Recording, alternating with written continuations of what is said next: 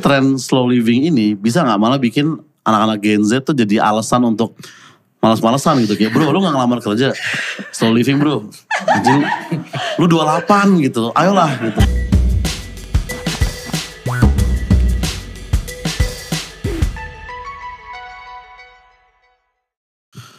Halo sobat-sobat kaum rebahan kembali lagi di ML di podcast bersama dengan gue Ozar Angkuti yang gue juga sangat tersanjung sekali akhirnya di calling lagi ke ML dia. Tahun lalu gue beberapa kali nge-host di sini dan pada waktu itu ada satu insiden yang gue nge-host di sini dan kemudian tamu gue dihujat di TikTok oleh SJW SJW mental health gitu. Padahal ironis tamu gue itu psikolog gitu tapi tetap ternyata mungkin warga TikTok lebih mengerti. Dan sekarang akhirnya gue kembali lagi ke sini dan gue ingin menanyakan sebenarnya kalian-kalian ini mendengarkan MLD itu sambil ngapain gitu? Apakah kalian sambil kerja di kantor? Atau kalian sambil rebahan-rebahan aja? Apakah kalian ini orang-orang yang hustler? Atau kalian adalah orang-orang slow living? Itu yang akan uh, kita bahas dengan tuntas di sini. Tapi sebelum itu kita mengingatkan untuk memfollow Instagram at MLDspot. Youtube MLD Spotnya di subscribe dan juga dengarkan MLD Podcast di Spotify dan di Noise. Oke, kita langsung saja memperkenalkan bintang tamu kita. Astri Saraswati dan Vira Talisa dan Lace. Ya. Gokil. Halo, gokil. halo.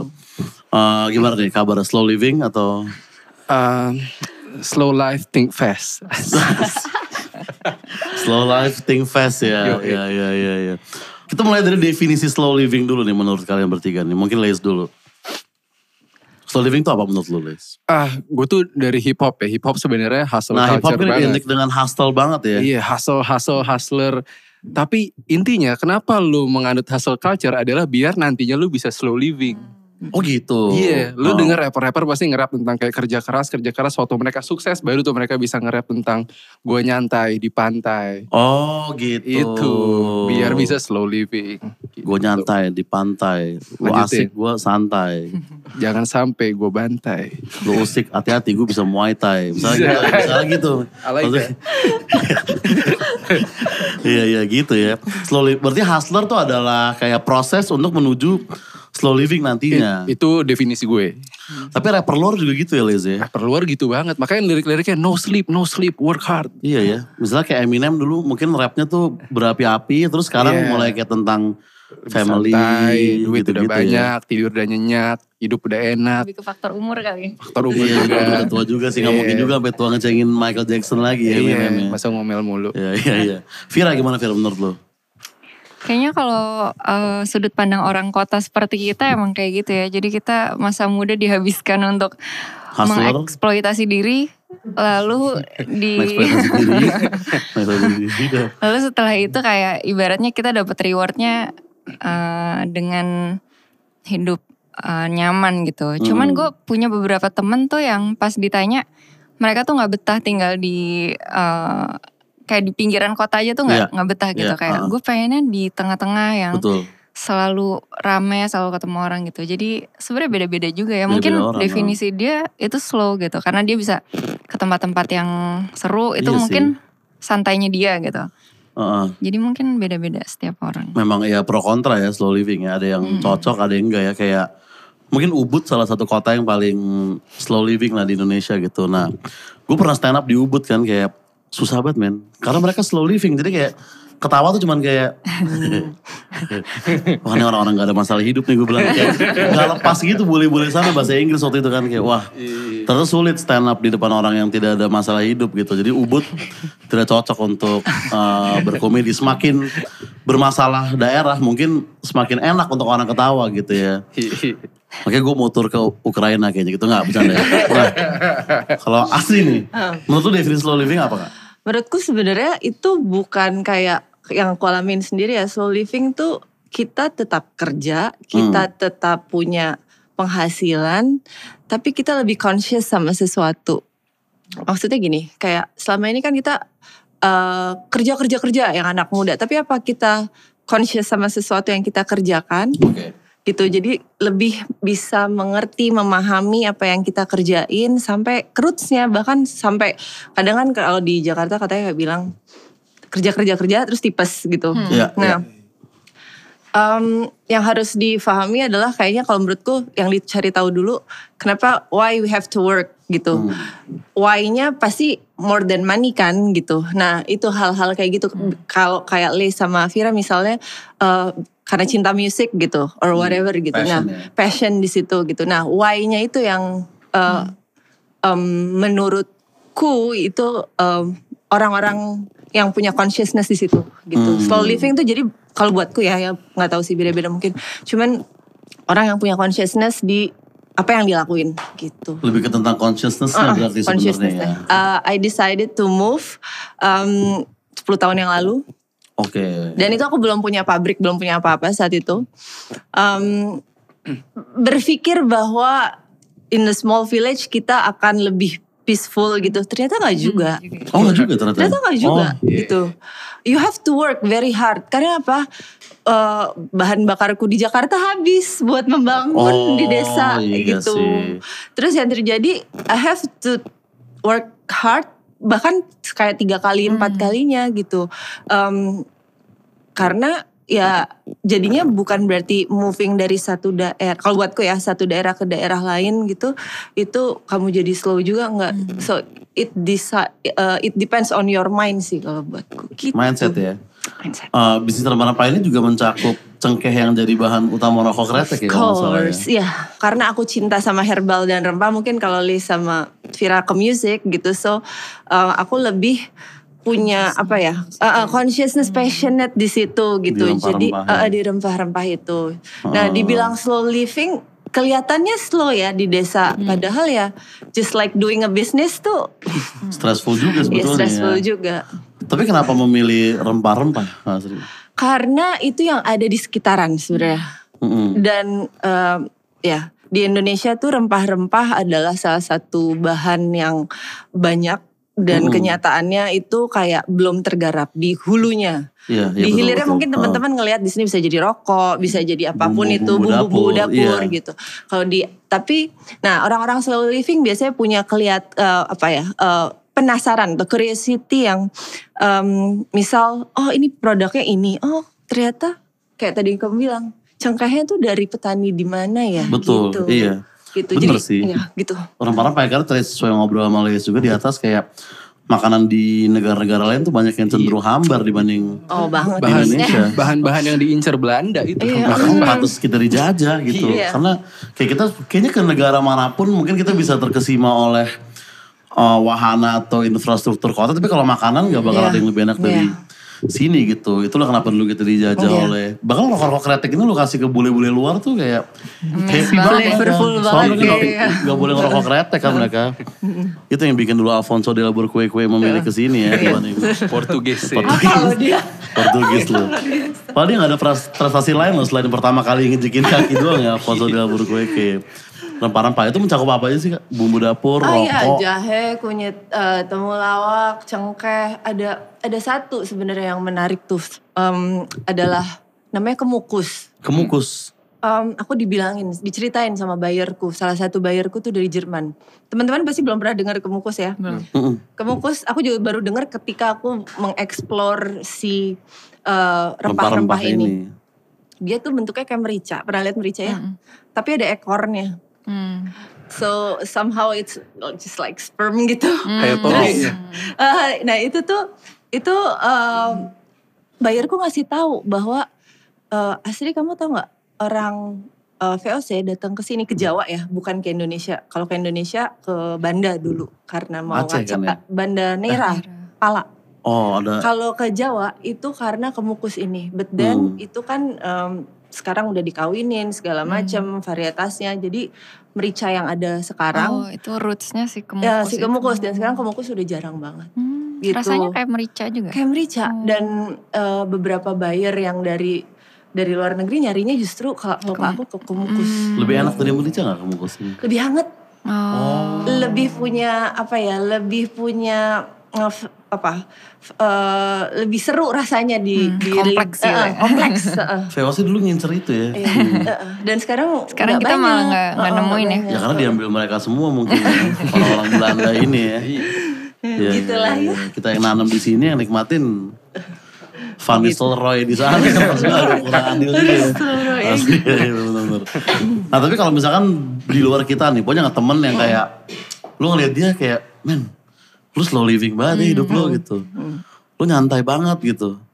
Kerja kagak, kuliah nggak lulus, sedang bukan slow yang begitu. Maksudnya antara dia udah settle duluan atau memang dia memilih slow living. Kayak teman-teman gue yang pindah ke Bali tuh gue ngeliatnya, gue ketemu sekarang tuh, wah lu agak lebih slow ya sekarang gitu loh. Ada nggak kayak gitu kayak gitu? Gue gue sering dikira slow living sih sama teman-teman gue nggak yang ngantor gitu ya. Iya karena gue gak, karena gue gak ngantor kan. Ibaratnya gue gak punya jadwal 9 Nine to to 5. five. Hmm. Tapi sebenarnya nggak slow juga pikiran gue berkecamuk. Hmm, iyalah, Iya, iyalah. iya, pasti lah. Eh, terus juga kayak menurut gue, gue tuh punya definisi bukan slow living tapi kecepatannya tuh harus gue yang atur jangan society gitu. Oh, jangan society yang Iya, atur. jangan sampai diburu-buru kayak oh lu umur eh, 25 harus udah nikah terus lu jadi buru-buru Iya padahal sih, tuh kecepatan yang bisa lu atur kan. Kayak sukses umur 30 siapa tahu gue maunya 60 gitu suksesnya. itu Iya. kan Aku Iya, bener, iya. bisa lo bener, bener. gitu. Itu ya, pacingnya ya. Lu ada teman kayak gitu Fir? Kalau gue karena gue sempat eh, ngerasain lima tahun tinggal di sebuah kota kecil yang eh, menurut gue cukup ideal gitu ya. Nah, waktu gue tinggal di sana tuh gue nggak ngerasain oh ini slow living atau apa gitu. Tapi waktu gue pulang ke Jakarta itu gue stresnya bener-bener sampai deg-degan setiap Iya, hari. iya, Jadi iya, kayak iya, iya. apa terjebak macet aja tuh gue bisa kayak gitu bisa kayak panik banget gitu. Anxiety gitu. Heeh, Terus kayak sehari tuh gue biasanya dua tiga tempat tuh benar-benar kayak bisa ditempuh eh, naik bus, naik sepeda gitu kan. Dulu di kota Dulu, kecil itu. uh-uh. Nah, Kota apa Fir? namanya Ren ada di Prancis. Jadi Keren dia di tuh Perancis. Oh. kalau di Indo mungkin kayak eh Malang juga udah rame ya sekarang ya. Batu Malang mungkin agak ya Iya, kan? tapi dia ada universitas, ada segala macam, pokoknya lengkap. Tapi mungkin emang sarananya bagus dan orangnya nggak terlalu banyak gitu. Jadi untuk hidup tuh enak banget gitu. Nah itu yang gue dulu nggak apa nggak sadari gitu kayak Hmm. Gue bisa naik bus ke dua tem dua tiga tempat per hari itu kayak itu sebuah apa ya privilege, privilege sebetulnya yang ya. uh, uh, pas gue pindah sini wah Iya. gila sih apa pressure-nya lumayan uh, Iya. tinggi juga gitu. Jadi mungkin uh, mungkin mirip sama yang Liz bilang cocok-cocokan pace-nya gitu. Iya. Jadi uh, mungkin pada saat itu gue udah slow tapi pas balik ke sini itu uh, baru berasa oh iya dulu gue realita Mm-mm. lagi ya. Iya. Gitu ya. Di sana seslow apa hidupnya di Perancis? Kalau apa ya mungkin karena gue dulu kuliah jadi nggak slow-slow banget tapi Hmm. untuk menjalani aktivitas itu tuh kita nggak terganggu di eh, perjalanan di Iya. apa hal-hal yang kalau di sini kan kita mau misalkan gue mau menuju satu tempat itu untuk menuju itu satu jam sendiri dan udah ngabisin duluan, eh, iya, ngabisin iya, iya. tenaga dan emosi banget gitu sedangkan kalau dulu gue bisa di bus sambil baca buku denger lagu nyampe tuh gue bisa full fokus gitu nah beda banget sama yang di sini gue rasain itu tenaga gue udah emosi gue udah habis duluan jadi di tempat kerja let's say gue mau manggung gitu itu setengah tenaga gue tuh udah habis gitu Iya, iya, iya. itu iya, sih iya, yang iya. gue lumayan ngerasain Di yang- kenyamanan heeh, kenyamanan transportasi dan ya kenyamanan hidup in generalnya Iya. gitu Baru di jalan aja udah stres ya di sini macet lah, ada yang lawan arah segala macam gitu Yang ya. slow trafficnya di sini. yang slow trafficnya di Iya, sini betul. makanya. Di, di sana nggak ada macet sama sekali ya Fir ya? Kalau di kota gue nggak. Kalaupun di Paris itu eh, ya lumayan normal lah gitu. Jadi macet let's say 10 km tuh 30 menit tuh nyampe lah gitu. Oh. Udah udah sama macet gitu. Di Perancis ya itu. Ren tuh berarti kayak Malangnya di sini. Eh, mungkin iya kurang lebih lah. Malang kepikiran tanpa mau- macet. comeback ke comeback ke sana nggak misalnya lu lagi stres di sini kayak Hmm. kangen Ren gue brengsek brengsek di kota gitu. Kangen iya sih, tapi kalau untuk balik ke yang Balik tetap rumah enggak di ya. sini gitu. Tetap rumah di sini. Oh, iya sih kota akan mempengaruhi sifat kita juga ya. Hmm. Misalnya di Indonesia gitu ya, yang lebih stres dari Jakarta ada nggak sih? Apa emang kita tinggal di Nggak tahu pusat yang iya penuh deh. kemacetan, depresi dan polusi-polusi ini? Kayaknya Sir? makin banyak sih tapi kota yang macet kayak Surabaya, Bandung, Bandung weekend pun juga. sekarang udah nggak seadem dulu deh udaranya ya kan. Iya, iya. Dulu tuh kita tuh di Bandung zaman sekolah tuh bisa keluar asap gitu malam-malam kan. Kalau oh masih masih. Masih ya? Sekarang di Masih beberapa ya? daerah malam masih bisa keluar Tapi asap. kayak gue jajan di Bandung pakai kaos tuh udah bisa sekarang. Dulu kayaknya Bisa. harus Baju anget ya. baju hangat Jangan gitu. Mm-mm, Makin lama makin stres ya berarti. Maya, Iya. Berarti anak cucu kita akan lebih depresi lagi nantinya ya. Anxiety, psikolog laris. ya, yes, berat juga ya. Nah, Eh, sebelum kita melanjutkan kita akan menonton dulu video-video dari audiens yang sudah dimasukkan ke sini. Apa yang bisa lo jelasin ketika dengar kata slow living? hidup yang menurut gua chill aja jalanin hidupnya hidup yang gak terlalu terburu-buru ya di segala aspek. Worth it nggak gaji gede tapi hidup penuh pressure? nggak worth it soalnya nggak ada work life balance nggak sih menurut gua worth it lu bisa nikmatin duit lu untuk refreshing dan lu jalan-jalan ke tempat yang lu suka Seperti apa kondisi hidup ideal menurut lo? Gak ada cicilan, gak ada utang. kerjanya tuh balance gitu loh sama hidup. Kerja, lu ambil gajinya, lu balik, nomor drama. Kalau bisa cabut dari kota besar, pengen tinggal di mana? Mau ke Bangka Belitung. Mau ke Bandung. balik ke kampung kali ya di Banyumas Menurut lo, hidup itu perlu validasi nggak? Sampai sekarang masih perlu. hidup itu perlu banget validasi dengan validasi lu bisa naker dan juga menjadi lebih semangat sih menurut gua ke depannya jadi kayak ada kebanggaan tersendiri sih Perlu. Kalau dapat validasi dari orang lain tuh jadi kita ngerasa oh yang gue jalan itu bener loh. Oke, nah eh, tadi nyambung soal Ren dari Perancis itu ya. Misalkan lu punya duit unlimited gitu misalkan. Kita punya triliunan nih, terus lu punya keluarga juga gitu dan lu nggak ada tanggung jawab apa pun lagi di sini. Lu boleh pilih mau tinggal di kota mana pun di dunia ini. Lu mau ke mana, Les?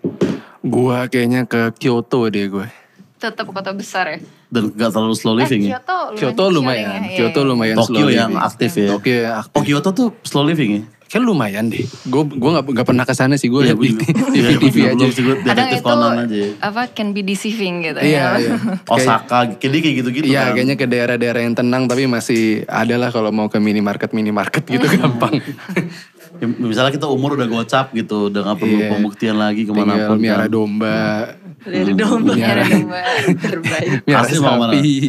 Aku pengen ke NTT sebenarnya. Oh NTT Ke timur, ya? Nah, ke timur Kenapa? sih. Kalau nggak NTT ke Maluku, Banda Neras itulah. Hmm, hmm, hmm. Banda Neras sih sebenarnya pengennya karena hmm, apa ya? Banyak rempah. Oke. Itu yang dicari Belanda itu kan mau ditukar sama Manhattan tadinya kan ya. Manhattan. Iya jadi Oh ya? eh, pernah tahu sejarahnya si Banda Nera nggak? Dia tuh kan eh, kalau salah sejarah mohon maaf ya. Cuman eh, setauku dia itu tadinya punya Inggris dan kita tuh dijajah Belanda. Eh, Inggris tuh punyanya dia punya Manhattan sekarang, Hmm. tapi ditukar sama Belanda. Barter gitu. Barter. Manhattan tuh kota Manhattan. Eh, US. Oh iya. Eh, saking berharga si pala itu. Itu buat kita harusnya Manhattan. eh, punya areanya Belanda. Terus ya udah akhirnya em, eh, ini apa eh, di Banda Nera itu sampai sekarang palanya itu emang masih yang paling terbaik gitu. Dan kalau teman-teman mau ke sana itu harus em, dari Ambon, Ambon ke Tulehu, Tulehu eh, Tulehu ada sebuah pelabuhan gitu terus nyebrang. Dan itu cuma di bulan-bulan tertentu bagusnya.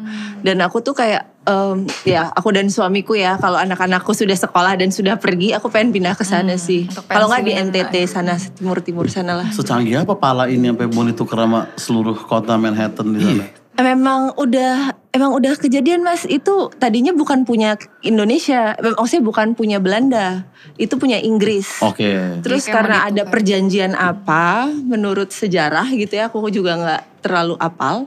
Terus ditukar lah. Jadi itu milik Belanda yang sekarang malah nggak ter Hmm. eh, sampai sekarang jadi jadi masuk Nusantara. Terus mm, mungkin kurang tergarap atau gimana gitu ya. Hmm. Berarti Cantik banget loh di sana. Sampai Bung Hatta bilang jangan mati sebelum ke Banda Nera atau Wah, wah cerit. Harus ke sana berarti ini kita nih. ya. berarti Kak Asri ini memegang gunung emas nih saat ini ya bisa Iya. bawa rempah ke kota mana pun. Ayo tuker sama kota lu gitu. ya. Aduh. Bangkok sini buat gua, Bangkok. Ciledug, Gua kasih Ciledug, pala lu. gitu. Ciledug kayak kurang worth it deh buat sama pala deh kayaknya. Vira mau mana Vira?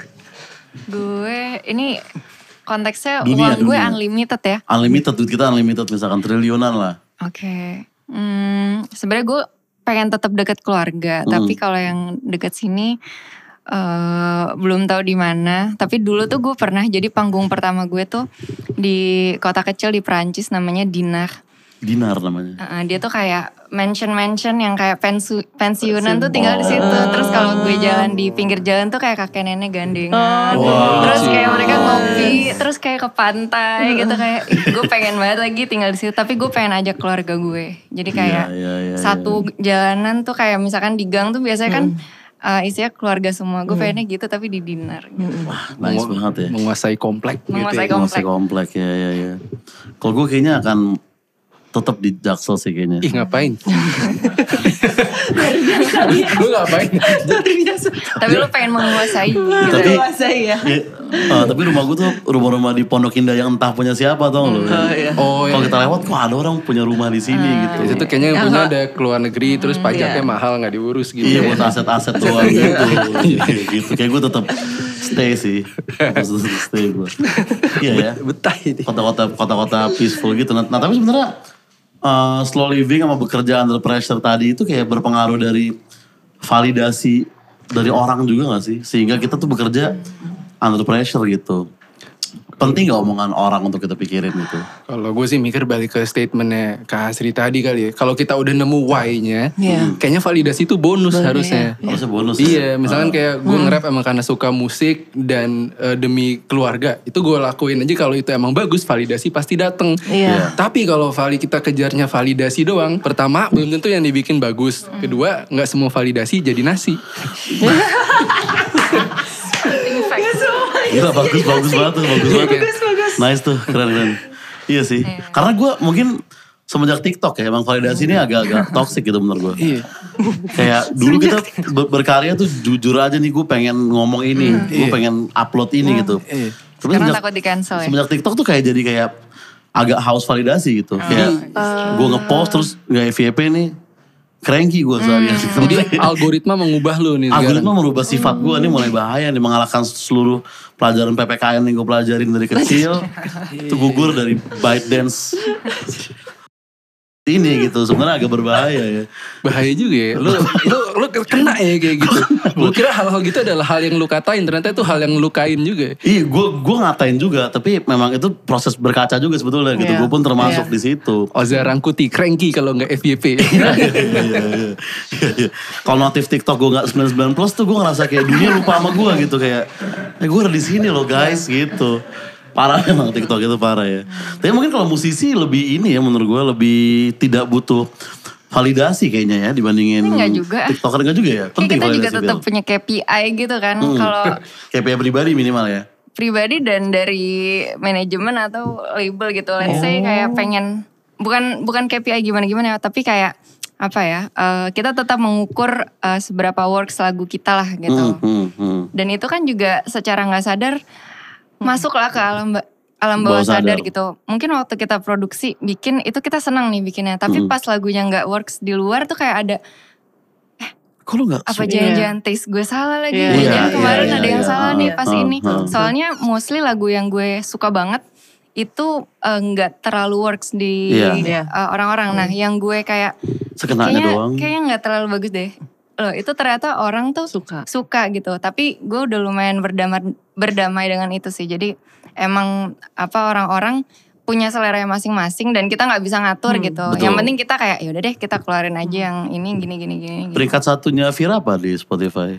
If I see itu Eh, orang masih. walking back home. Walking. Back Home. Nah, Itu bukan termasuk yang ini Itu- andalan gue nih Walking Back Home. Dulu ya, dulu gue kayak lumayan apa ya, nggak terlalu pede lah gitu sama Walking Back. Home, iya iya. iya. Jadi gue kayak dulu ya kuliah dan lain-lain. Habis kuliah kan gue main nih sama teman-teman. Tapi dulu tuh rumah gue rada jauh dari kampus. Jadi kayak Hmm. kampus gue di tengah kota. Rumah gue tuh harus naik bus yang lain yang lain pinggiran gitu. Hmm. Jadi eh, ibaratnya gue habis seru-seruan di kampus dan setelah kampus pulang gue tetap jalan sendiri. Gitu. Without you, I'm walking back Iya, home ya. iya, hafal. Gokil.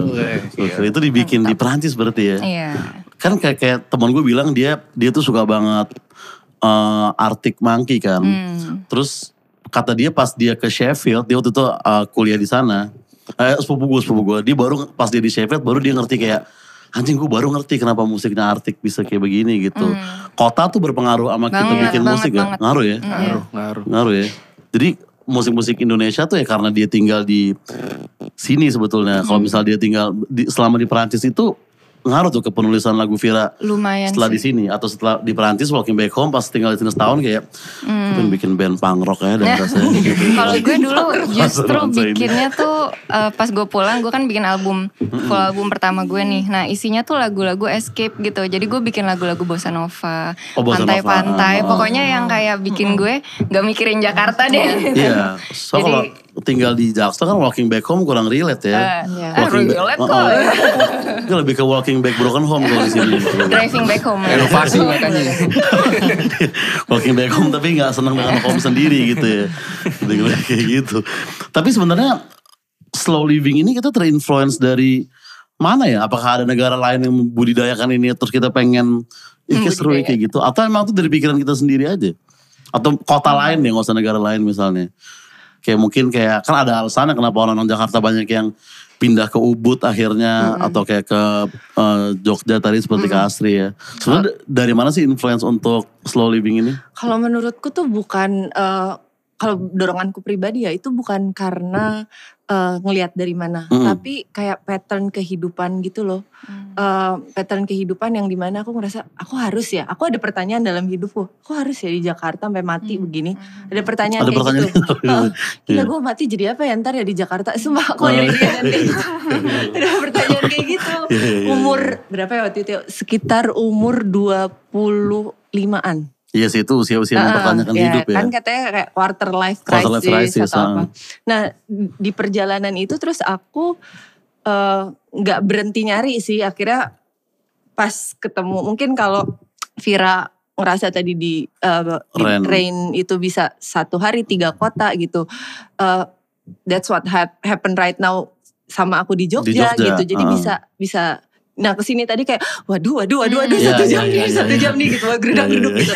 Jadi agak wah Heeh. agak-agak bingung. Nah aku ngerasa itu bukan kalau buat aku pribadi itu bukan bukan apa tren tapi emang perjalanan hidup yang mungkin nanti abis abis ini karena Jogja udah mulai rame juga Jogja bukan my last apa Destination, gitu, iya, my destination. la- uh, last destination. Mungkin abis itu ke mana lagi gitu. Itu kayak kayak sebuah perjalanannya journey gitu. Jadi Hmm. tiap orang kurasa punya journey yang masing-masing. Ada yang mungkin di di Jakarta aja mungkin. Iya jadi beragam lah. Nggak harus pindah atau gimana gitu. Hmm. Karena, kalau, ya. hmm, kalau istilah slow living itu kayak yang bikin pasti orang kota gak sih? Pasti orang Karena kota. mereka melihat Iya. perbandingan kita Iya. dan orang-orang yang slow, Slow, gitu. uh, benar. Sedangkan mungkin kalau kita orang yang tinggal di desa Di- dari, iya. dari lahir Tidak dia nggak seslow ah, itu. apaan tuh slow living Emang karena ini the living ah, buat gua gitu menyadari ya. kalau mereka uh, menjalani itu. Iya, aku tuh ini eh, experience-nya ya. Jadi waktu pindah ke Jogja itu kan aku di desa yang sinyal aja tuh agak PR. Hmm. Tapi kan aku tahu I have to work kan gitu Hmm. dan what I uh, what I need itu kan sebenarnya kerjaan yang kalau misalnya aku ngeliat ke sekitaranku semuanya kan petani di sana. Kalau kita suruh compete sama petani ya disuruh nyangkul kan mana ya saya kuat Iya, gitu iya, kan. iya, ah. Bapak Ibu gitu mohon maaf gitu. Akhirnya kita yang kita lakuin adalah pasang tower sendiri. Hmm. Tower Pasang- internet. Serius. Heeh. Oh demi untuk sinyal Iya, sinyal. demi oh, untuk gitu. sinyal. Karena kayak kita kan mau nggak mau nggak bisa kerja itu 2013 2014 nggak bisa kerja kalau nggak ada Oh. internet gitu. Akhirnya ya itu maksudnya yang mau aku ceritakan adalah ketika kita pindah pun banyak struggle-struggle juga dan bukan berarti pindah ke desa atau keluar dari ibu kota terus jadi slow kayak ijo-ijo semua gitu Nggak ya juga. halamannya bisa ijo cuman kepala saya. Iya, iya, sama aja ya sebenarnya. Di mana pun kita berada kalau misalnya emang kerjaan kita repot ya Iya. repot-repot aja. Dan menurutku juga slow living tuh banyak yang ini loh mas, kerjanya juga tuh cukup banyak gitu. Misal katakan slow living dia mau nanem makanannya sendiri, mau bikin bajunya sendiri, itu kan kerjanya juga banyak Capek banget. juga, iya iya iya. Iya. iya. Karena resource-nya beda Iya. sama di kota. Heeh. Heeh, betul. Nah tapi di Perancis Fir katanya ada kabar cuti tuh bisa sampai 6 minggu di sana ya. Pernah gak ya? Eh, gue nggak tahu kalau yang cuti 6 minggu, tapi libur di sana yang banyak banget. Baik banget ya. Jadi gue setahun tuh bisa kan biasanya kalau anak kuliahan tuh libur summer sama akhir tahun gitu kan. Hmm. Kalau gue tuh kayak ada beberapa eh apa bulan yang kayak bisa libur seminggu gitu. Dalam rangka Macam-macam jadi kayak hari apa, hari apa, hari apa. santai-santai aja mereka tiba-tiba Mm-mm. libur seminggu Terus ya. kayak apa mereka tuh sangat yang gue sukain dari eh, apa namanya eh, culture kerja di sana tuh mereka kalau jam kerja kerja banget, tapi kalau udah istirahat, gue tuh tuh pernah ngantri bank, jadi jam 12 eh jam 1 kurang 5 menit gitu. Jadi mereka istirahat dari jam 12 sampai jam 1. Gue satu kurang 5 udah nyampe situ. Orangnya tuh udah, jadi bankirnya tuh udah duduk, tapi dia kayak lagi santai gitu. Oh. Terus gue kayak ngantri, kayak eh sorry, kayak kok gue nggak di nggak Layanin dilayanin gitu. nah. Terus dia kayak, enggak ini gue masih ada break 5 menit. Walaupun dia udah ada di sana. Sedangkan Oh. kalau di sini kan pasti orangnya kayak, oh iya mbak, langsung Mm-mm. apa melayani dengan Iya, iya, iya, iya. Dan di Eh, sini jam istirahat di kantor juga agak pasal karet kan. Iya, Kayak kadang saya jadi ke musola dulu. tapi tetap diteleponin. ya Iya kan? gitu-gitu. Iya. Cuti 6 minggu itu kan ya impian anak-anak yang kerja di startup atau di agensi atau orang-orang di ruangan ini Fir mereka pengen loh cuti 6 minggu. Tapi Pindah kali ke Perancis. apa dengan jadwal kerja yang ideal itu tuh bikin jadi lebih maju gitu ya perusahaan atau negaranya. Nah, Kayaknya sih iya ya karena kok gitu Harusnya sih? ya. dia yang libur banyak tapi tetap negara dia lebih sukses dibanding kita yang jarang Nah, libur itu. kan. Cuman ya harus didukung dengan satu negaranya Iya, sih? iya. Kayak orang-orangnya semuanya juga harus udah adaptasi culture tersebut. Iya iya iya. iya. Kalau di sini kadang mereka mintanya mau libur kan ngelamar kerja mintanya libur berapa kali seminggu gitu-gitu kan. Iya. Zaman-zaman sekarang oh berarti libur di Prancis tuh sering ya. Seminggu tuh Sering. nggak ada apa-apa tuh kayak udah kita libur aja dulu gitu. Iya. Dalam rangka apa, Pak? Ya udah nonton aja Mbappe di TV gitu. Croissant, kan. croissant. Kita support aja dulu timnas gitu ya. umur berapa ya waktu kuliah ya? Keren ya Perancis ya banyak liburnya ya mereka ini. Ya, nah tapi apakah sebenarnya slow living ini adalah fase hidup yang sebenarnya kita ujung-ujungnya akan slow living gitu kak? Atau kayak ada juga orang yang akan hustle sampai titik darah penghabisan sampai dia udah tua atau masih hustle itu ada juga kah? Atau sebenarnya kita semua menginginkan slow living di hari tua nggak juga? Mungkin impiannya ya, impiannya orang-orang kayak gitu. Cuman aku tuh sekarang lagi suka melihat atau memperhatikan eyang-eyang gitu, kakek nenek, oma opa, yang sehat-sehat ya, yang keep on doing something sampai di umur 70. Hmm, hmm. Itu tuh menurutku karena emang dia nggak diem gitu Hmm. nggak diem instead of mikir ngerjain apa terus kalau nggak ke mana ke mana ke mana malah workout juga gitu nah justru orang-orang yang kayak gitu gitu nah yang lebih sehat ya? Mm-mm.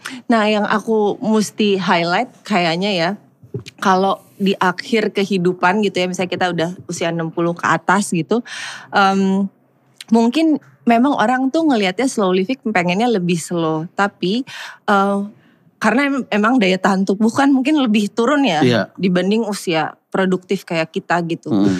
Em, tapi yang aku lihat sih malah yang aku observasiin gitu, yang-yang ini malah mm, tetap produktif ketika dan tetap sehat. Uniknya tuh tetap sehat ketika sama pasangannya hubungannya baik, Hmm, hmm, hmm. terus juga eh, apa?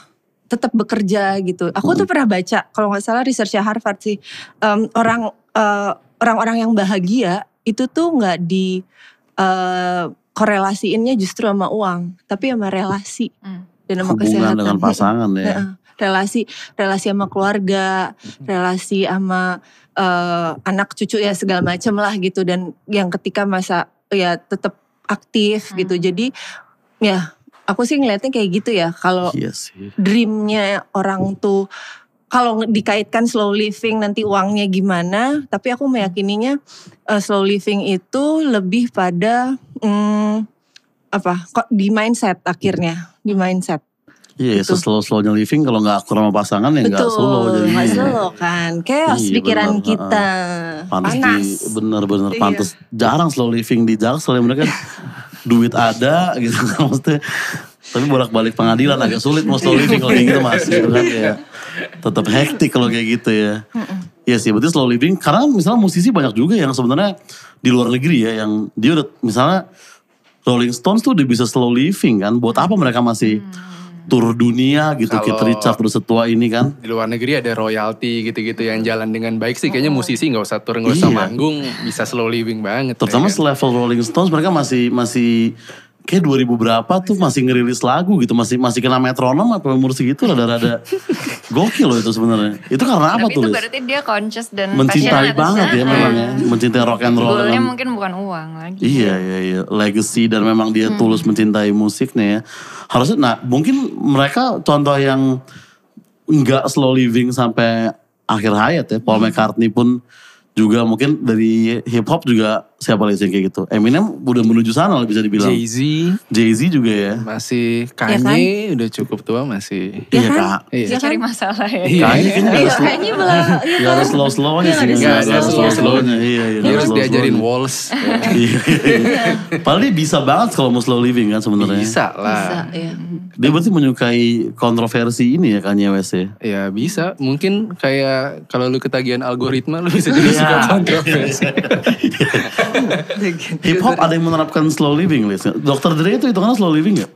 Ah, kayaknya enggak juga ya. Enggak juga Eh, ya? Ada sih, ada beberapa eh, rapper yang emang topik-topiknya tuh selalu hidup dengan chill, hidup dengan Hmm. santai. Hmm. Ya biasanya bukan mereka-mereka yang tinggal di kota sibuk kayak New York, kayak apa. Iya. Ya itu tadi kayak yang lu bilang, apakah tempat tinggal mempengaruhi karya? Karya. Oh, ngaruh banget gitu. Heeh, heeh. Kalau lu tinggal di countryside mungkin lagu lu nyantai, lu tinggal di New York ngamuk. gue tinggal di Jakarta, gue nge-rapnya ngomel gitu. Iya, iya, iya, iya, iya, iya, iya. Pantesan di sini musik keras tuh banyak ya. Iya, Karena musik keras emang. Bossa Nova di sini mungkin orang nggak terlalu Iya. eh, relate ya, gitu. Terlalu relate ya. Lebih keras suara nalpot ntar. iya sih bener ya slow slow living penyanyi iya ya berarti kalau selevel Dre aja belum bisa kita katakan slow living. Ada nggak contoh yang atau musisi deh Fir yang dia Gua- kayaknya udah pensiun udah hidup tenang aja. mungkin lo tau Wiz Khalifa tuh menurut gue slow living sih. slownya beda deh kayak Wiz Khalifa deh. Dia dia dari sambil hustle juga udah Snoop Dogg tuh slow setiap hari. Slow setiap hari dia. Kalau dia masih ngeluh hustle loh yang keterlaluan Snoop gitu lu udah paling slow di sini loh ibaratnya gitu. Nah tapi ada nggak pemahaman slow living yang menurut lu nih mispersepsi gitu? Kayak kehidupan vegan tuh ada kaitan gak dengan slow living sebetulnya Iya orang tuh banyak mengaitkan slow living tuh ntar uh, ujung-ujungnya akan ke apa diet ya vegan segala Mm-mm. macam segala. Um, tapi kalau buatku ya balik tadi kalau vegan vegan kan juga udah ada researchnya juga ya. Hmm. Kalau itu tuh hasil risetnya mm, berdampak ya cuma berapa persen gitu pada kelanjutan bumi gitu. Um, bahwa nggak makan daging. Hmm, hmm. Ya, apalagi di Indonesia, aku ngelihatnya kalau di Indonesia kita kan masih ada isu stunting segala macam kan Hmm. gitu. Jadi menurutku sih mungkin ada orang yang emang eh, apa ya menggiring slow living ke arah eh, vegan itu supaya Hmm. lebih rame kali ya. Cuman kalau aku lihat sebenarnya tetap slow living itu adalah mindset gitu. Kamu walaupun di kota mau slow living juga bisa, bukan berarti kamu rebahan doang juga gitu. Iya itu mispersepsi Ah, juga itu tuh ya mispersepsi. Ah. Slow living tuh tetap kerja, tetap produktif gitu. Bayangin kalau orang selalu ngeliatnya, ih slow living nanam sendiri, Hmm. makan eh, tanaman, eh tanamannya ditumbuhin Panen sendiri. Terus apa nggak capek sebenarnya ya nanam capek Iya loh sih. gitu. Kok seakan-akan itu gampang Iya, ya ngomong kayak iya. gitu ya? Terus kayak nanam pohon bisa dipanen 6 bulan loh. Iya. Nanam apa? Nanam sayur. Lama loh gitu. Juga ya. Jadi there are many works yang di yang di apa yang harus dilakukan buat kalau orang ngelihatnya uh, slow living itu sebagai makan dari kebun, mak apa pakai baju dari uh, hasil buatannya sendiri gitu. Hmm. Nah, aku lebih ngelihatnya slow living itu lebih conscious dan lebih sadar ap- sama yang kita lakuin saat ini gitu. Jadi Hmm. karena sebenarnya kan kayak kita bercocok tanam, kayak kita masak, itu kan membuat kita sadar akan uh, apa kita yang apa yang kita lakukan saat ini kan Hmm, gitu. hmm. Sebenarnya itu ngelatih apa hal-hal meditatif gitu loh. Iya iya iya gitu. iya iya. Aku nggak tahu teman-teman mungkin kan kalau bikin lagu juga ada rasa-rasa kayak meditatifnya gitu kan gitu. Nah, aku ngerasa slow living tuh sebenarnya drivingnya ke sana. heeh. Ada yang pernah mencoba kehidupan vegan? Di, di, lu pernah Fir? Gue pernah nyoba vegetarian dua bulan. Iya. Gara-gara waktu itu nyari daging halal susah kan. Di sana ya? Nah, ah, jadi kayak ah, gue coba apa Sayur aja sayur deh. aja dulu gitu. ah. Tapi ya itu jadi craving daging banget Iya, gitu kan selama iya. dua bulan. Iya sih bener. Luar juga teman gue yang dibilang kayak dia dia mau diet sekalian jadi vegetarian. Terus dibilang kayak Za, kita tuh di Indonesia sebenarnya gampang jadi vegetarian karena kita ada gado-gado, goreng. warteg kita nggak perlu daging, Wah, ketoprak dia ngomong bener. gitu. Makanya ini sekarang gue mau nerapin gitu. Baru dua minggu beli sabana dia ujung-ujungnya gitu. Iya. Jadi memang gak gampang loh untuk slow. Karena sebenarnya Indonesia tuh kaya banget kan ya sama tanaman-tanaman makanan-makanan yang bisa dimakan gitu. Iya. Jadi buat vegetarian itu nggak susah. Cuman kan kadang em, apa ya kita pengennya mungkin ya warteg aja. warteg tuh kita jarang beli- jarang makan hewan sebenarnya di Iya warteg. kan Telur, tempe, iya. Heeh, Jadi sebenarnya telur.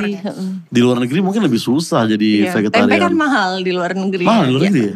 Gue Oh, pernah beli gitu. tempe dari Belanda tuh, jadi dia nggak dibungkus daun pisang, Hmm. dibungkus plastik sedih kan? Sedih sih, sedih sih. Sedih sih. iya mahal kayak 5 euro apa segini ya.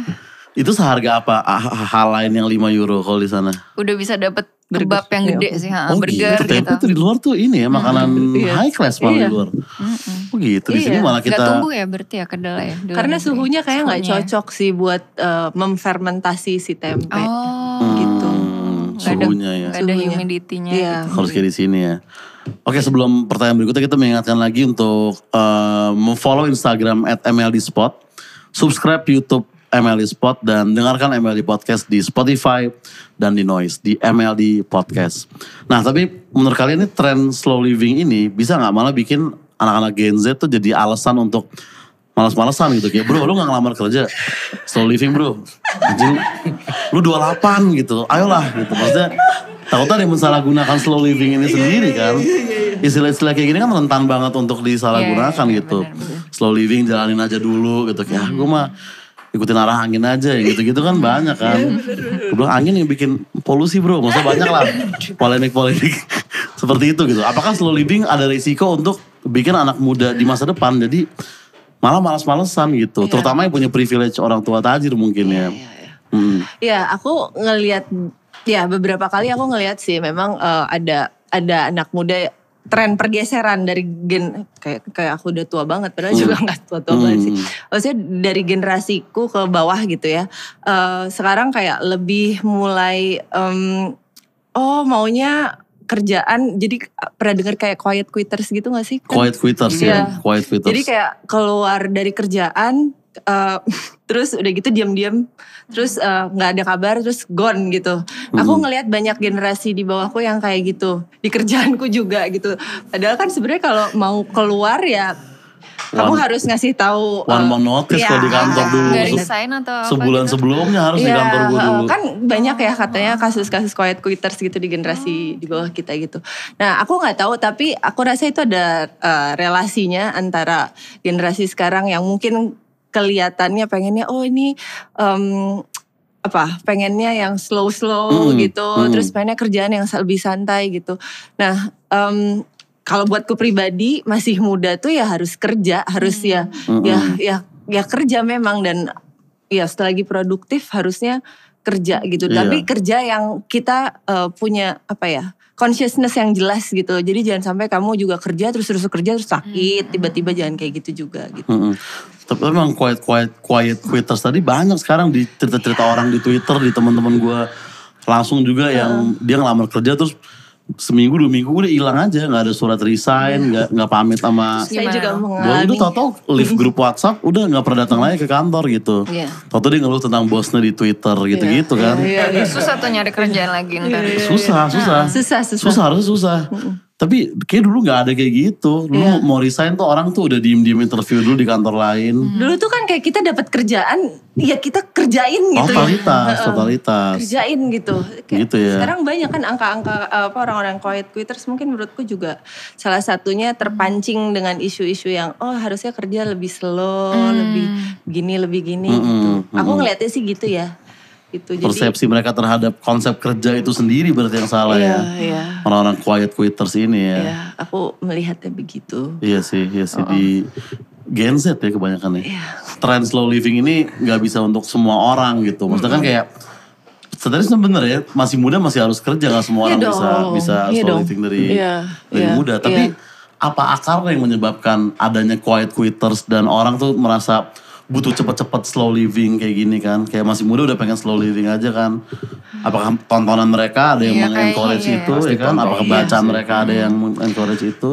Aku tuh sebenarnya sekarang agak agak ya kayak ngelihat banyak bacaan, Hmm. ngelihat terus kayak em, sosial media yang berseliweran gitu nggak sih? iya. Terus kayak eh, ya kita harus aku takut sih menyinggung isu mental health cuman Kalau sekarang kan like gak bakal ngelawan gak apa-apa. Nggak, jangan, jangan. Maksudnya, Maksudnya sesuai pendapat somehow gitu. kan di di sosial media tuh em, lagi apa kita lagi aware banget nih tentang isu mental health. Hmm. Terus somehow ada anak-anak muda yang mungkin ngerasa dia self diagnose atau Nah. gimana gitu. Terus kayak ah aku mungkin bukannya ke psikolog ke praktisi atau ke orang yang emang berwenang Betul. mendiagnosa Heeh, gitu. heeh. Terus dia ngerasa begini terus kayak memvalidasi sendiri bisa jadi terus Iya. kayak oh aku stressful Iya. aku udah gitu. Padahal normal yang dirasakan. Ya. Dan kayak- karena pas pandemi tuh tadi kan bahas self diagnose ya. Ada yang kayak dia kayak Google Form gitu.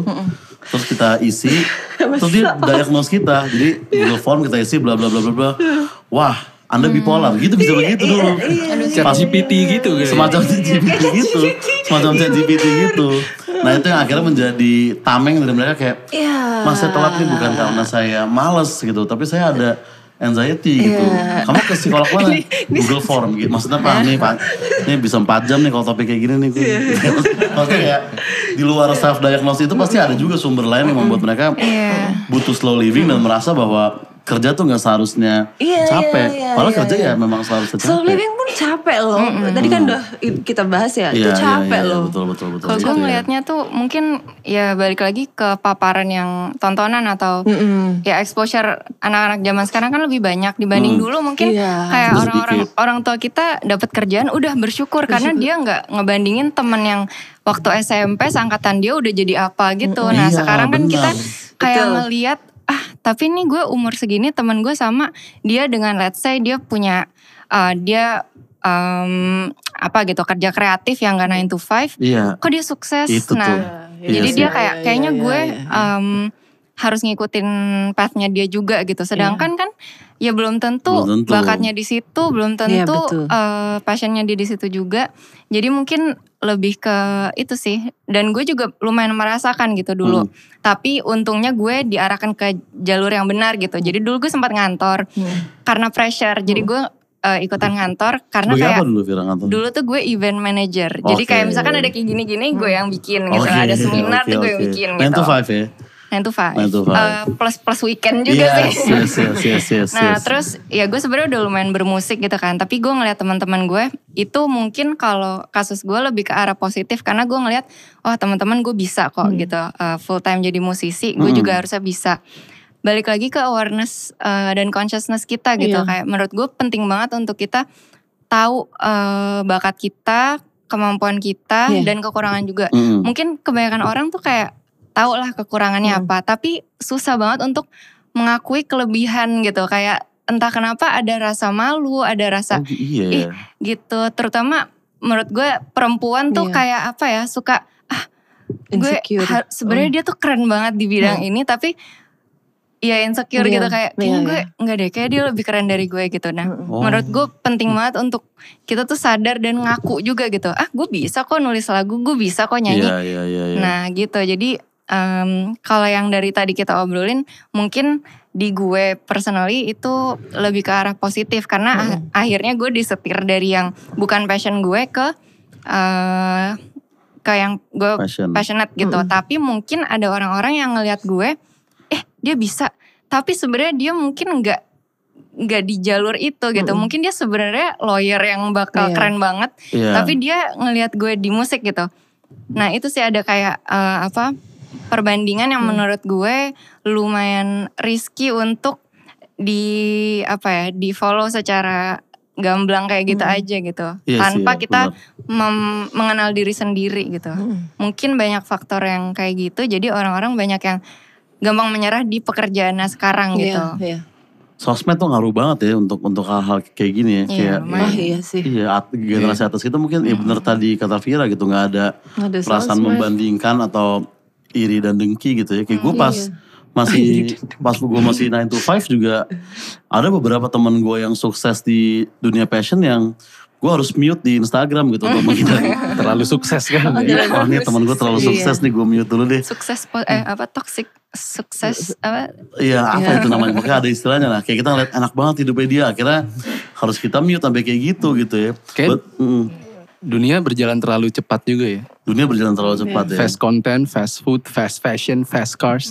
Kayak Iya, iya, iya. semua cepet terus habis itu kalau lu lihat kita tuh dikasih lihat enaknya doang Heeh, heeh. di di di semua semua hal gitu. Dan apa ya kayaknya sih si slow living ini adalah buah apalagi untuk generasi di bawah kita karena mereka ngelihat semuanya serba cepet nggak suka konten geser nggak suka Iya, attention jadi span juga berkurang lagi Iya, sekarang. jadi quiet quitter itu kayak oh gue gak suka kerjaan ini swipe cabut.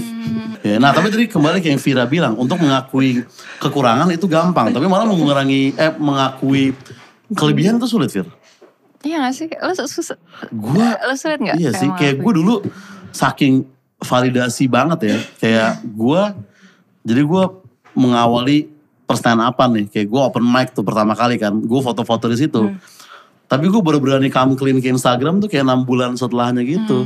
Hanya karena kayak gue takut dicengin, takut Hmm. Iya, dicie, iya. takut digitu-gituin Karena gitu. kalau kita mengakui kelebihan pasti banyak akan lebih banyak yang nyerang gak sih? Kalau kita Mm-mm. mengakui Iya. kekurangan kan kayak oh enggak kok lo, lo ganteng kok, Iya lo tuh sih, iya, iya, lucu iya. kok gitu Iya, kan. iya. Kalau kita kayak eh gue kan lucu, Iya, iya, gitu kan. Iya. Jadi mungkin takut ada apa bumerangnya atau apa Heeh. gitu. Awal-awal ada kalian kayak dari temen kayak Cie rapper nih sekarang nih Iya, gitu-gitu ada, pasti ada ya. pasti. oh, oh iya, itu pasti lah Itu pasti lah Iya. ya. Heeh. Cie rapper, iya lalu apa gitu.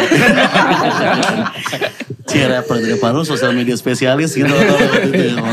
Arogan.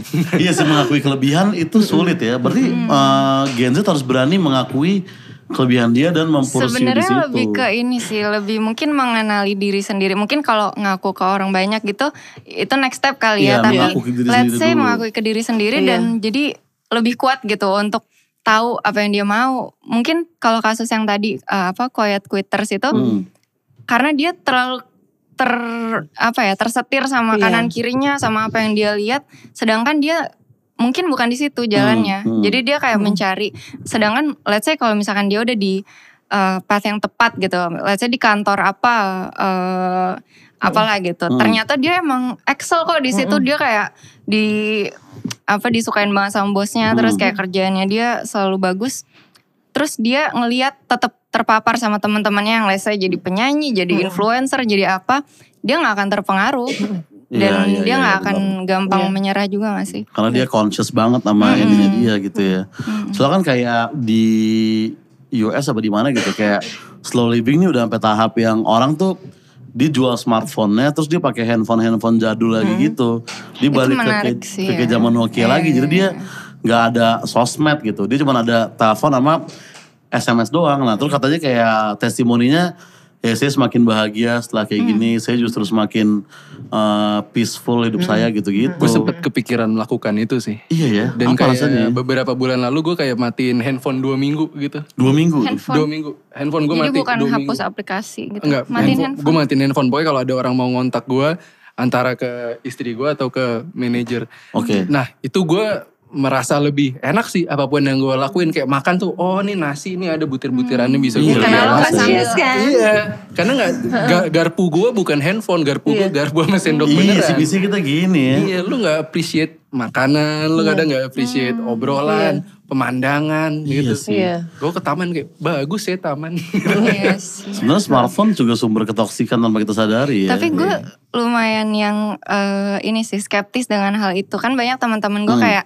apa puasa sosmed, puasa apa gitu kayak gue nggak mau, ah gue nggak mau ah punya eh, account sosial media gitu. Iya. Tapi eh, menurut gue kalau kita bisa apa ya eh, berdamai sama apa ya intensitas kita menggunakannya, kayaknya ba- banyak manfaat juga kok gitu. Iya, iya, iya. iya. Hmm. Mungkin beberapa sosmed bisa menjadi dampak positif ya kayak Hmm. Instagram tuh bisa menjadi positif, TikTok bisa menjadi positif. Tapi kalau Twitter kayaknya nggak ada sih. Ada positifnya. dan dan yang gue sadar juga tau nggak sebenarnya kita tuh hidup di zaman kita menerima banyak informasi yang kita nggak perlu. Iya, iya. Banyak banget lu nggak perlu tahu. Ah, ah, ah, Tapi lu jadi tahu ngapain kan? Karena Iya. konflik-konflik love life antar tiga orang yang kita nggak kenal sama sekali, jadi kita Iya. kayak deep, deep banget ke situ Iya, gitu. Apa kita nggak nggak kayak, oh, ntar lu love life gue gimana gitu kan? Iya Kita kan? Atau hukuman-hukuman yang nggak jadi gitu. Iya. Kayaknya nggak harus ke situ Lis. Tentang masa-masa masa-masa lain aja. Iya ya. Makanya gue gue gue sayangnya belum pernah interact langsung sama orang yang kayak gitu. Gue sebenarnya tertarik juga tuh buat denger lu apa rasanya setelah setelah berhenti nggak yang benar-benar ngelepas smartphone untuk pindah ke handphone eh, biasa itu kan. Aku banyak sih teman-teman yang kayak gitu di Jogja tuh ada beberapa yang bahkan dia nggak mau pakai deterjen deterjen deterjen apa ya sabun, Mm-mm. Hmm. dia maunya keramasnya pakai apa kalau ada biji namanya Iya, lerak iya, iya, gitu Hmm. terus em, eh, nggak pakai HP nggak punya handphone Hmm. Em, ya apa maksudnya mereka memang punya punya akhirnya punya komunitas sendiri ya memang punya komunitas Ngumpul-ngumpul sendiri. Nah, ya. dan aku juga suka berkumpul sama mereka dan Hmm. mereka tetap bisa ngobrol kok. Hmm. Maksudnya juga em, apa eh, obrolannya pasti akan akan nggak tentang nggak tentang TikTok dan Iya, apa iya, gitu iya. akan Iya beda. sih, iya cuman sih, ya. cuman akan tetap bisa ngobrol kok sama mereka-mereka gitu. Dan Iya, iya, menyenangkan juga gitu. Hmm. Gitu. Tapi untuk pindah ke lifestyle tadi ganti ke handphone biasa sebenarnya kita juga perlu izin kan ke orang-orang sekitar kita karena kan itu kan bagi Hmm, Balik mereka lagi mungkin ke Heeh. keperluan Handphone, kita. iya. akan orang akan gak bisa WhatsApp kita Iya. itu kan mungkin kayak orang bilang kayak anjir lu sih ya slow living tapi lu ngabisin pulsa gue Kayak dia gitu kemarin kan nanya istrinya nggak repot nggak yang Iya, gitu. kamu yang, kamu yang slow aku yang hustle sekarang ya Iya makanya. Ngerepotin orang. agak repotin perlu ya izin untuk untuk eh, apa memasuki ke tahap itu ya sebenarnya. Oke sebelum kita lanjut tapi jangan lupa untuk di follow di Instagram at MLDspot, YouTube MLD Spot dan juga didengarkan podcastnya di MLD Podcast di Spotify dan di Noise. Nah sekarang tentang validasi tadi nih, apakah Seru sih itu. uh, orang itu benar-benar tidak mendengar, maksudnya tidak butuh validasi atau uh, validasi dari orang-orang tertentu atau tentang hal-hal tertentu gitu misalnya. Kayak misalnya mungkin kalau head comment di Twitter mungkin bisa kita cuekin. Tapi kalau partner kita dalam berkarya yang komen pasti kita juga akan Iya. butuh kan. Misalnya Vira punya pemain gitar yang kayak Fir sorry ya menurut gue yang ini kurang deh refnya. Pasti lu juga akan mikirin gitu kan. Nah penting gak validasi dan apa resiko dari mendengar validasi dari butuh validasi gitu. Menurutku validasi itu penting ya mas. Mas, Hmm. Ada ada titik di mana kita ada ego yang harus kita nih manusia isinya Hmm. ego. Validasi orang lain tuh kan makanin ego kita sebenarnya. Dan kita just human being butuh ego dikasih makan ya kita manusia biasa Hmm. gitu. Lu gimana guys? Validasi itu eh, tepat kalau benar-benar dari orang yang matters gitu. Hmm, Misalkan ketika lo bikin musik ya mungkin yang matters adalah partner band lo. Betul. Ketika lo berkeluarga tentu validasi adalah dari eh, keluarga lo gitu. Tapi sering yang terjadi adalah kita mencari validasi dari orang yang nggak ada hubungannya. Misalkan kayak gengsi sama tetangga eh, gitu. Gengsi sama eh, temen sekolah yang udah lima tahun nggak ketemu tapi lu pengen breaking di reuni. Itu kan nggak butuh Iya, gitu. sebenarnya buat apa Iya, gitu kan sebenarnya. makanya gue selalu berusaha hidup tuh sesuai kebutuhan gue bukan validasi dari orang-orang yang gue gak kenal. Contoh ya udah baju-baju gue second, mobil gue second ya bodoh amat Iya, gitu. iya, iya. Karena yang gue butuh bukan validasi, yang gue butuh adalah kenyamanan dan bisa berjalan sesuai dengan pace gue sebagai lace. Iya. Iya sih. Itu sih. Itu disiapin apa emang ngalir aja sih? Enggak dia emang gitu. Gue Emang gitu, emang ya? ngalir Ya. aja gitu. Mungkin karena rapper ya. Ya, cuman, cuman kalau tadi ini ya, eh, oh, Vira dulu ya, Vira dulu ya. Hmm. Lu gimana Vira validasi? Ya gue kurang lebih sama sih. Hmm, Jadi emang parameters ya. Uh-uh, dan menurut gue apa ya tetap hidup tuh kan kayak ada exchange gitu ya. Hmm. Misalkan kita tinggal di gunung yang cuman sama lima orang. Of course lima orang itu matters karena Pasti, kita iya. pasti butuh kayak uh, apa ya bertukar kebutuhan lah gitu kan. Hmm. Kalau misalkan kita tinggal di kota besar gitu ya udah yang matters banyak juga Iya. gitu kan. Hmm, hmm. Tapi benar-benar orang yang bersangkutan gitu. Jadi menurut gue validasi itu matters sesuai konteks. Let's say Sesuai lo cuman di rumah ya udah eh, lu va- butuh validasi let's say dari suami lo cinta gue, gue Hmm. cinta lo itu Iya. termasuk bentuk validasi kan. Begitupun dengan lo lagi kerja gitu. Let's say kita ini berempat di sini eh apa ya? Maksudnya bentuk validasi kan beda-beda gitu. Hmm. Tapi kita eh apa ya? Perlu apa ya? Sedikit eh, respect apa ya? Mutual respect gitu Mutual lah. respect. mutual Pokoknya respect. ada eh, bentuk-bentuk validasi yang mungkin berlayer-layer gitu. Mm-mm, mm-mm, Yang pertama yang paling berat adalah dengan orang-orang yang benar-benar matters di hidup kita yang bersama kita setiap Hmm. hari. Nah, terus yang sisanya layer-layernya ya orang-orang yang kita ketemuin aja gitu. Hmm, hmm. Iya gak sih? Iya sih. Mm-mm. Itu, itu mungkin kalau validasi orang sekitar ya. Tapi misalnya kita spesifikin validasi penonton ya atau netizen gitu misalnya. Hmm. Kayak karena oh, tadi biarpun gue cerita bahwa kalau gue nge FVP itu gue cranky. Tapi sebaliknya misalnya ada kayak komentar-komentar yang Yang mana? memuji dan ngerti konteks. Misalnya kayak wah kakak kakak kocak banget nih gitu. Itu juga bisa bikin kayak mood gue tuh enak seharian dan gue jadi pede gitu. Kayak komentar netizen tuh uh, hate atau love tuh bisa ngaruh ke gue gitu. Soalnya gue baca semuanya. Mungkin kalau gue udah di tahap yang komen 10 ribu mungkin udah gak kebaca ya. Tapi kayak gue masih baca untuk sekarang gitu. Nah menurut lu kerasa gak validasi netizen terhadap perasaan lu Liz? Iya kalau gue ngeliatnya validasi dari netizen tuh mungkin ibaratnya kayak suplemen kali ya. So, suplemen misalnya, misalnya contoh ada yang bilang kayak Liz ini keren banget dialah uh, tulang punggung hip hop Indonesia. Misalnya Iya, yang bilang gitu. Misalkan, misalkan gue seneng gitu ya. Hmm. Tapi ketika nanti gue bikin sesuatu atau bekerja demi mencari validasi, Validasi itu, itu, lagi, ah. menurut gue itu udah level toxic gitu. Oke, Iya. iya ya. Soalnya kan ya obat mau berapa bagusnya kalau kebanyakan kan lo overdosis Iya, juga iya, gitu. iya. Pujian netizen tuh seperti obat ya. Kalau dikit tuh bisa bagus, tapi kalau lu hanya fokus di situ ya, lu akan. Iya. Iya, Lu iya, jangan gitu ya. banyak juga bisa bagus tapi jangan itu yang dijadiin fokus sih. Sorry, iya. Itu harus sebagai berarti pinggiran aja gitu bonus ya. bonus. Bonus, bonus. Icing on the cake. Iya, iya, iya, iya, icing on the cake. Lu juga setuju seperti itu, Fir? Iya gue sih melihatnya mungkin lebih ke ngecek selera gitu. Hmm. Tapi kan kita juga nggak bisa membuat uh, sesuatu tuh based on taste orang terus gitu kan. Tapi uh, menurut gue butuh untuk kita apa ya secukupnya aja gitu untuk ngukur. Let's say kalau di kasus gue nih, misalkan gue bikin lagu bahasa Inggris gitu. Hmm. Oh ternyata uh, works tuh di ASEAN gitu kayak Filipin, terus Hmm. Orang kayak Thailand tuh dengerin bisa Heeh. gitu kan. Itu kan mereka va- validate karya gue kan tanpa disadari gitu. Hmm. Lebih ke hal-hal kayak gitu sih. Let's say gue pengen, eh eh gue pengen deh eh, tour di Jawa gitu kan. Mm-mm.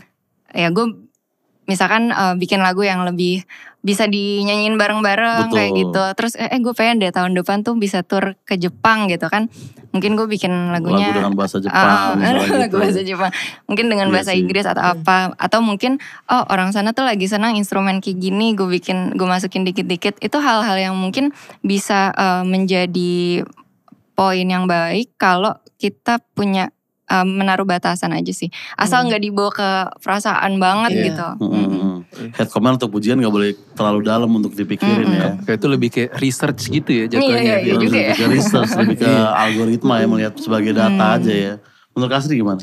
Mungkin akan beda sama Liz sama Vira ya karena memang kan apa bekerjanya Mm-mm. banyak berinteraksi Produknya sih, beda ah, juga. banyak berinteraksi sama audiens dari sosial media gitu. Hmm. Kalau aku kan sebenarnya sosial media aku pakai buat nulis, buat Hmm. nulis dan terapi keribetanku di kepala, keberisikanku di kepala. Jadi kalau ada netizen yang em, apa julid atau gimana Hmm. gitu, aku bisa dengan ya udah nggak usah dilihat aja Hmm. gitu, bisa dengan gampang karena aku nggak ada, aku nggak perlu ngelihat insight, aku aku nggak pernah ngelihat gitu-gituan Oke, gitu, oke, jadi oke. akan akan jadi beda banget gitu. Hmm. Em, apa pengukurannya Iya. perlu apa ngelihat si netizen ini Hmm. julid ngefek nggak ke kita gitu, jadi beda banget sih. Iya. Ya, gitu. ya, ya, ya, lain ya. Mm-mm. Ah, tapi suka ada hinaan dari netizen juga untuk Kasri. Eh, Sesekali mah ada-ada aja ya. Kalau ya kalau misalnya lagi podcast gini kan kadang pernah beberapa kali podcast terus dipotong-potong Hmm. gitu ya. Nah itu tuh uploader uploader yang mencari VP VP kesalahan orang lain Iya tuh terus dipotong-potong waktu itu ngobrolin tentang ya kebetulan aku baru balik dari NTT waktu itu Hmm, mencari sourcing bahan baku. Ya cukup kaget ya di NTT ternyata wah aku bilang Jawa itu privilege. Mm-mm. Terus eh, ya banyak yang banyak yang Maksud kamu menyerang. apa? Iya. Kan, Anda menghina Jawa gitu, Iya, iya, gitu ya. Iya, Iya. gitulah. Tapi ya udah pas pas ngeliat kayak gitu, ya udahlah biarin mereka belum nonton udah Heeh. gitu. yang aja. yang nyerang tuh dari pihak orang-orang di Jawa apa di NTT-nya justru? Eh, di Jawa mas, di Padahal- Jawa. Oh gitu, padahal bilang Nggak Jawa nyadar privilege kalau ya. nggak nyadar kalau di Jawa adalah punya kita tuh tinggal di Jawa punya privilege gitu. Karena simply mereka belum ke luar. dan orang Jawa yang ngeliat itu tersinggung. Berarti head comment tuh kayak janco, Uh, uh, janco iya. gitu pada waktu itu. Enggak juga ya. juga sih mas. Karena si Jawa juga harus pakai bahasa Jawa juga. Kalau dibilang privilege tersinggung ya enak Iya beda aneh ya, itu kan pujian ya. Tapi emang aneh-aneh sekarang tempat orang tersinggung tuh juga nggak Iya. jelas nggak jelas gitu. Karena kan apa ya yang baca kan kondisinya macam-macam ya. Ada yang belum pernah keluar Jawa ngerasa di Jawa tuh udah nggak maju-maju gitu. Padahal kalau keluar Jawa lebih gitu kan Iya. infrastruktur segala macam. Ada yang ngerasa em, di apa di privilege mereka di luar Jawa itu adalah laut, hijaunya samu, hijaunya hutan, Hutan. samudra biru gitu.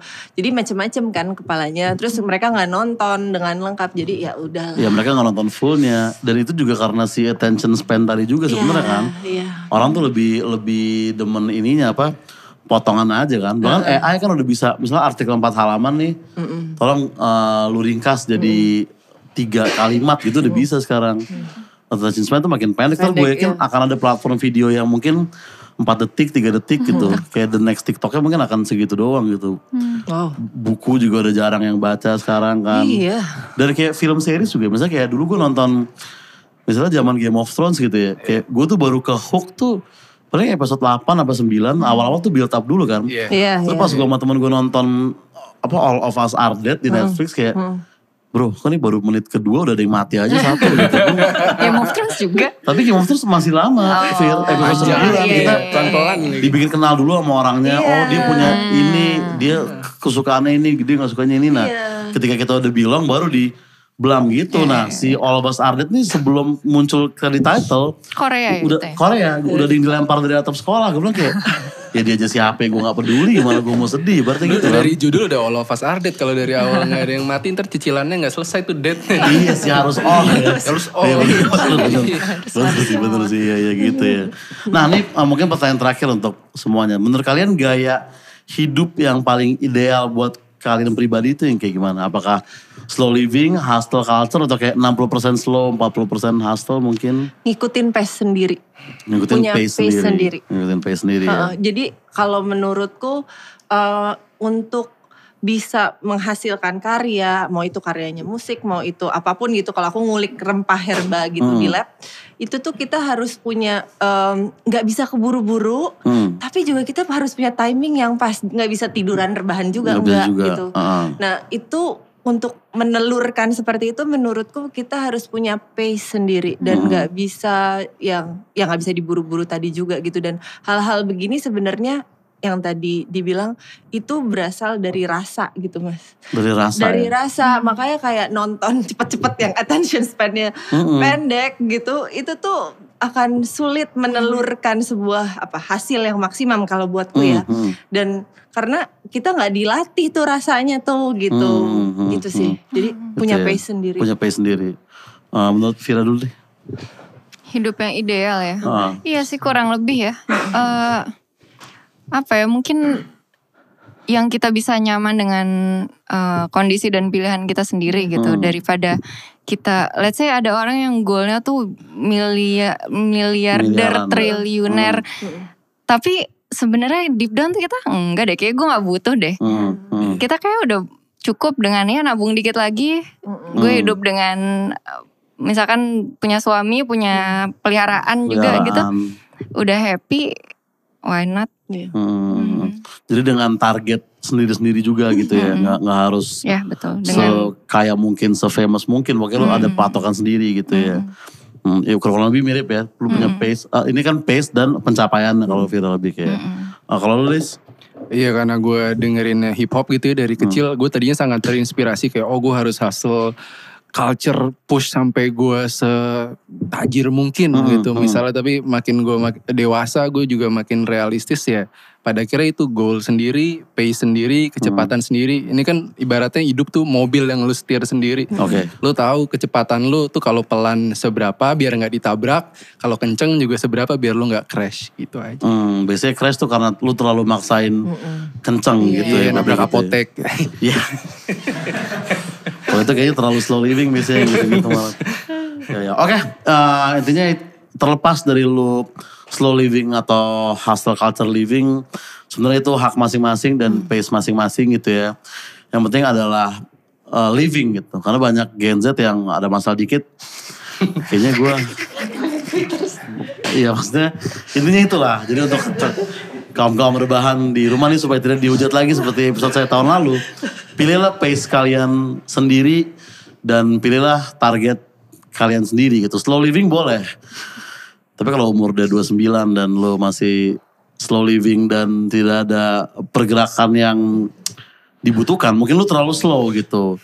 Atau kalau lu baru umur 22, lu udah sukses banget sampai lu kena mental health, berarti lu terlalu hustle. Nah, lu harus cari di tengah-tengahnya tuh. Kapan slow living dan kapan hustle gitu. Kita semua juga masih mencari titik itu sampai sekarang gitu. Jadi tidak ada masalah. Intinya jangan lupa untuk di follow di Instagramnya Melly Spot, di subscribe di YouTube-nya MLD Spot dan didengarkan di Spotify dan noise-nya MLD Podcast. Terima kasih Kak Asri, Vira, dan Les. Sampai jumpa lagi di pertemuan berikutnya. And Get yourself inspired by MLD Spot.